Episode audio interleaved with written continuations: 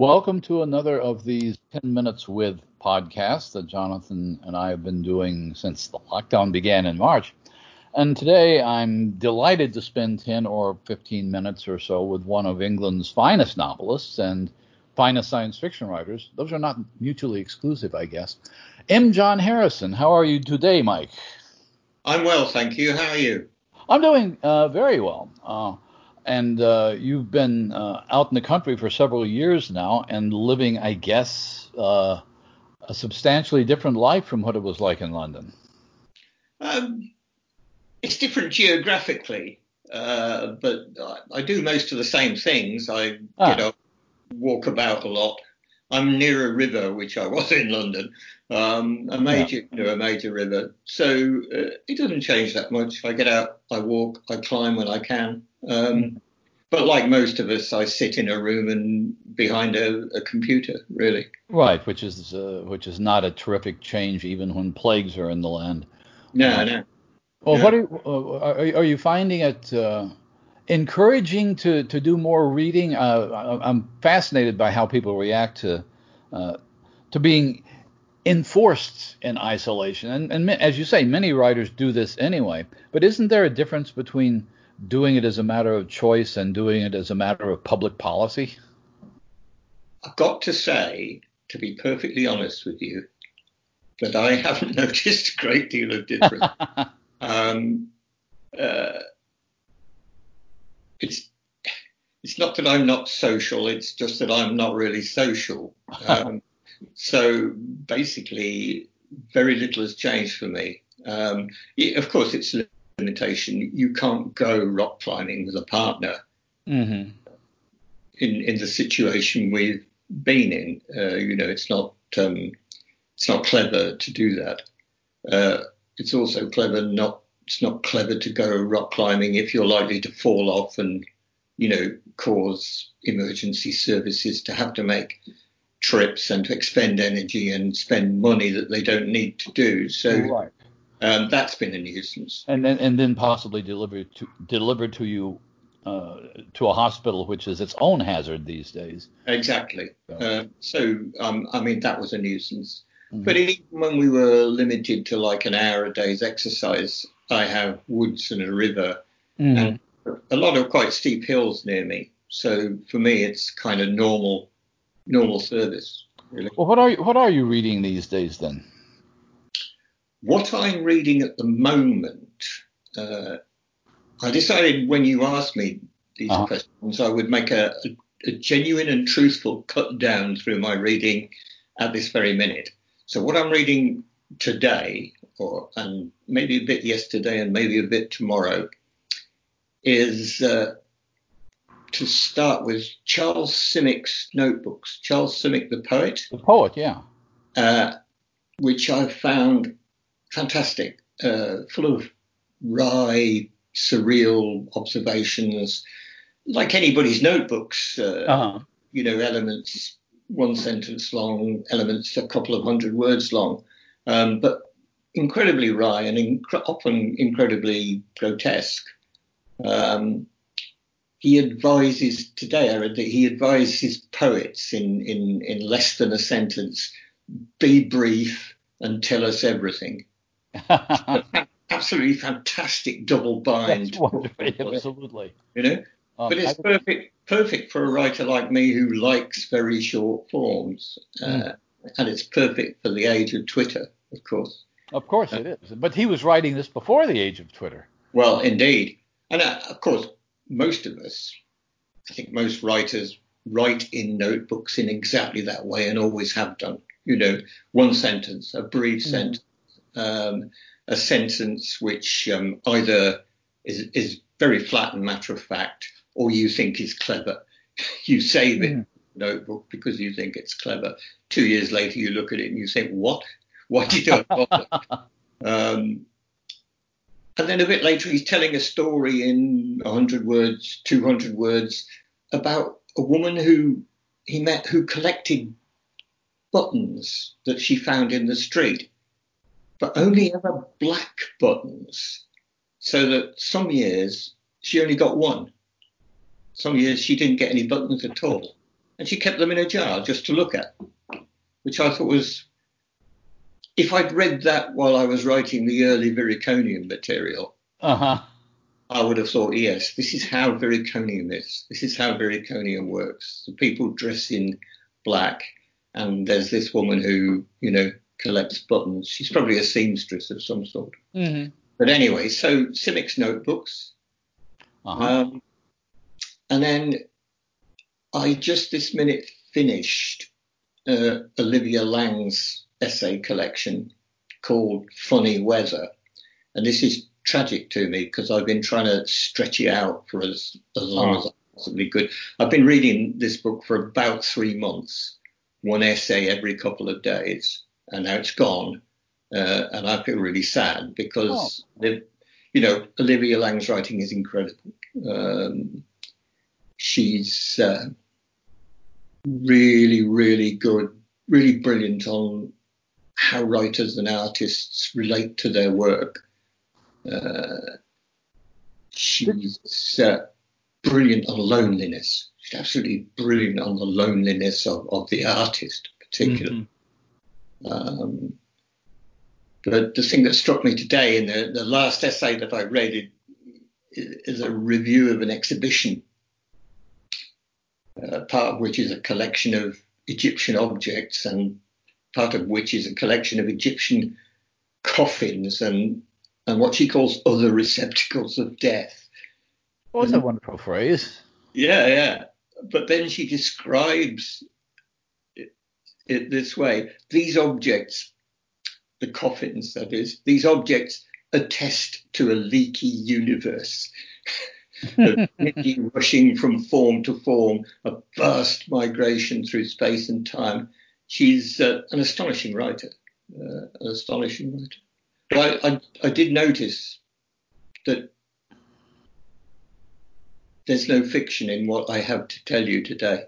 That's um, fine. That's fine. And one of the things that I'm fascinated by are finding out how many. Uh, I, I think one of the uh, naive assumptions that younger writers and maybe younger readers make is that uh, writers more or less in our field are obsessively reading each other, uh, and that's that's not the case. I mean, I, I remember talking to uh, one of the first of these short things we did was with Andy Duncan, who was rereading that ancient autobiography of Lenny Bruce, um, which I'd forgotten even existed, uh, but it's it's it's something that fascinates him, and I think the Uh, same thing you're saying with, with, with Charles Simic. People are reading poetry. Some people are reverting to reading comfort food. They're they're, they're going back and looking at, at murder mysteries that they uh, have been following. Do you do any of that sort of thing? Uh, I, I I wouldn't have thought so until a couple of days ago. I was talking to someone about uh, George Smiley, uh-huh. and John le Carré, and while we were talking, I had a sudden, almost like a like a knife, a really sharp image of, of his first two books, not as spy stories, but as kind of English English detective stories. Uh-huh. I'm going to read those. So I, in fact, did read the first one. Um, and it isn't really an English detective story. You remember it that way, but, it, but it's a pure Le Carré. Kind of yeah. in disguise. So I'll probably read the second one as well, but I'll probably give up then. Um, it's just to remind myself. I mean, they came out so long ago. Uh, right. But um, um, normally I wouldn't do that, but I did experience while reading it a certain amount of calm, I have to say. Yeah, there's something oddly oddly reassuring about how unstable the world is that he talks about, I guess because it's in the past. Yes. I'm, I'm not well, sure. Well, the, the third thing we want to talk about is um, is what you have out now and coming out. And I didn't, uh, I could be wrong, but didn't Olivia Laing write a review of um, The Sunken Land Begins to Rise Again? Yes, it indeed. Was, an astonishing review. It was Absolutely. a wonderful, yeah, it was a beautifully written review. And, well, um, The, and, and, and the other thing I was going to I, I was going to say when what are you reading now is that I, I bet a year ago about now or more you were reading Charles Kingsley a lot. Um, I didn't. I mean, I obviously I read The Water Babies again, And I read a lot, a, a lot of his essays. A lot well, of his. I was going to say that uh, because I remember studying him, and and that that collection, I forget the collection of lectures or essays it is, that has thoughts on a gravel pit, is not yeah.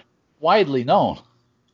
No, um, I stumbled over it. I, you know what you do. I mean, once I decided that I would have the theme of water, um, and once I decided that I would saturate that theme, as it were. Mm.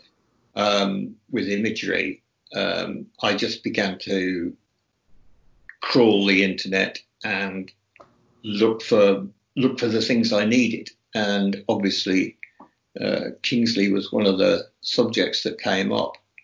Of course, um, yeah. Uh, and there it was. That, that essay is very easily available, uh, and uh, provided a, a, a great title, I think. Um, Nicely misleading, too, because thoughts in a, in, in a gravel pit is really nothing to I think, do with water. Well, I, I, I saw the title before I, I knew anything else, and I probably had the same vision that a lot of science fiction readers had, which is some cheap special effect from a nineteen sixties George Powell movie of, of, of mountains rising up out of the sea with water cascading out of them in, in, in dramatic fashion. Absolutely. Absolutely. But can can you describe? Uh, it's I know it's difficult because it's it was difficult for me, and I'm in the process of writing a review of that novel now. But how would you describe the novel in a sentence? Not sure I could do it in a sentence, but okay, two short, sentences. the, the short form is basically it's a novel about two people who are so self-involved. Each of them is so self-involved that they not only fail to make a relationship, but they also fail to see the elephant in the room uh, of a gigantic metaphysical political conspiracy. Uh-huh. Um, uh, I think that's a condition most liberals in Britain have been in for quite a while. I, I, I was going to say there's a sense in which I think one of the characters actually uh, describes his situation as post-Brexit, and that uh, it, it's I, I hate to use cliches like a post-Brexit novel, but the sort of things that Brexit seems to symbolize seem to be all through the novel. They are. I mean, I see Brexit as the end of the Thatcherite project, basically. Right. Um, well, and so the novel makes reference to Thatcher all the way through and develops towards a single, quite savage passage in the last chapter, uh, which kind of admits that that's what the book's been yeah, about. Right, exactly. Yeah. Well, you also have a, a major collection coming out uh, later this summer, which is your selected stories from, what, nineteen sixty-nine to more or less the present. Uh, yeah, the, this isn't a huge volume, though. Um, if you want a, a, an o- a real overview, uh, you need to get the collected, the old collected things called Things That Never Happen. Yeah. Got a lot more stories in it. Uh, what this one does is go further back than Things That Never Happen. It goes back to nineteen sixty-eight, sixty-nine. Mm-hmm. Um, and there are like two or three, maybe four stories from, from that period, which have never been republished. Um, th- they were anthologized at the time. They were uh, in a collection of mine at the time, mm-hmm. but they vanished in like nineteen seventy-eight and have never been seen again. Quite deliberately, I might say. I did promise myself I would never republish any of those. But, but now you've decided to? Well, but on looking at them, I, I mean, I felt I felt some editorial pressure uh, ah. and, and some pressure from readers who, who want to see that collection republished. Um, and I thought, well, I'm never going to republish the, the entire collection. But these three stories, they don't seem too bad to me. So I'll put them in. Um, and uh, one of them is one of my earliest, uh, I don't know what you call them, non-plotted, non-linear fictions, uh, just to show that I was doing it already in nineteen sixty-nine. I was going to say, because your career really began, well, not not quite at the peak of the new wave, but maybe just past the peak. Uh, and I, I, without having looked at these stories, I've read Things That Never Happened, but uh, I, I wondered if there was that elliptical, uh, u- Ballardian use of subtitles and sectioning and, and nonlinear narratives and that sort of thing in your early fiction. Oh, there certainly was. Um, and I... As I say, I think I I put in one example of it. Um, and then at the end of the book, there are two stories that were written last year, which return to that form. To uh-huh. those. Um, I looked at my early stuff and I, I thought, well, this is actually not Ballardian at all. This is not what he did. And I can't remember if I was thinking that that was what Ballard was doing, or whether I had already decided to do something different. But um, actually, they're much more like plotted stuff that has been compressed and delivered in almost the right order. Mm-hmm. It's what Ballard didn't do. Um, but um, I, I've become extremely interested in in in late style. You get this really great idea, which is you'll go back and, and write the story that would really have got you into New Worlds in nineteen sixty-six. You know, the thing you always wanted to be able to write back then, but, but you knew you didn't have the technical chops for at the time. And you think, I wonder if I could do it now, or, you know, or even if I could do something better. Um, Yeah, uh, uh, most of the stuff that appeared in New Worlds in sixty-five and sixty-six and sixty-seven hasn't really survived, though, has it? No, I think it's tra- to be honest, I think it's tragic. There are a lot of yeah, uh, there are a lot of things that didn't work very well, but there are also a lot of things that worked very well indeed, as well as Ballard, uh, which have now disappeared, and their authors along with them, which I think is just very sad. That is sad. That's true. Yeah. That's yeah. Well, what a good fiction. Well, we're we're as I knew we would be. We're we're well past the the ten minute mark. But uh, um, again, uh, I want to thank you for being with us. We've been spending ten minutes with M. John Harrison, and thank you so much for your time. Well, thank you.